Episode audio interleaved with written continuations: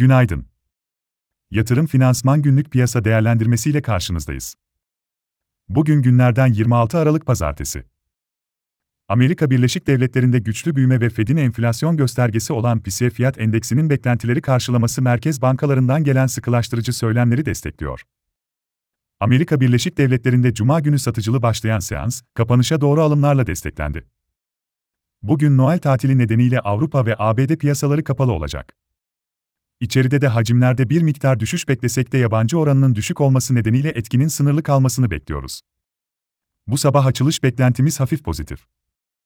BIST endeksinde destekler 5330, 5250 ve 5050 olurken, direnç olarak ise 5500, 5570 ve 5850 bantlarını takip edeceğiz.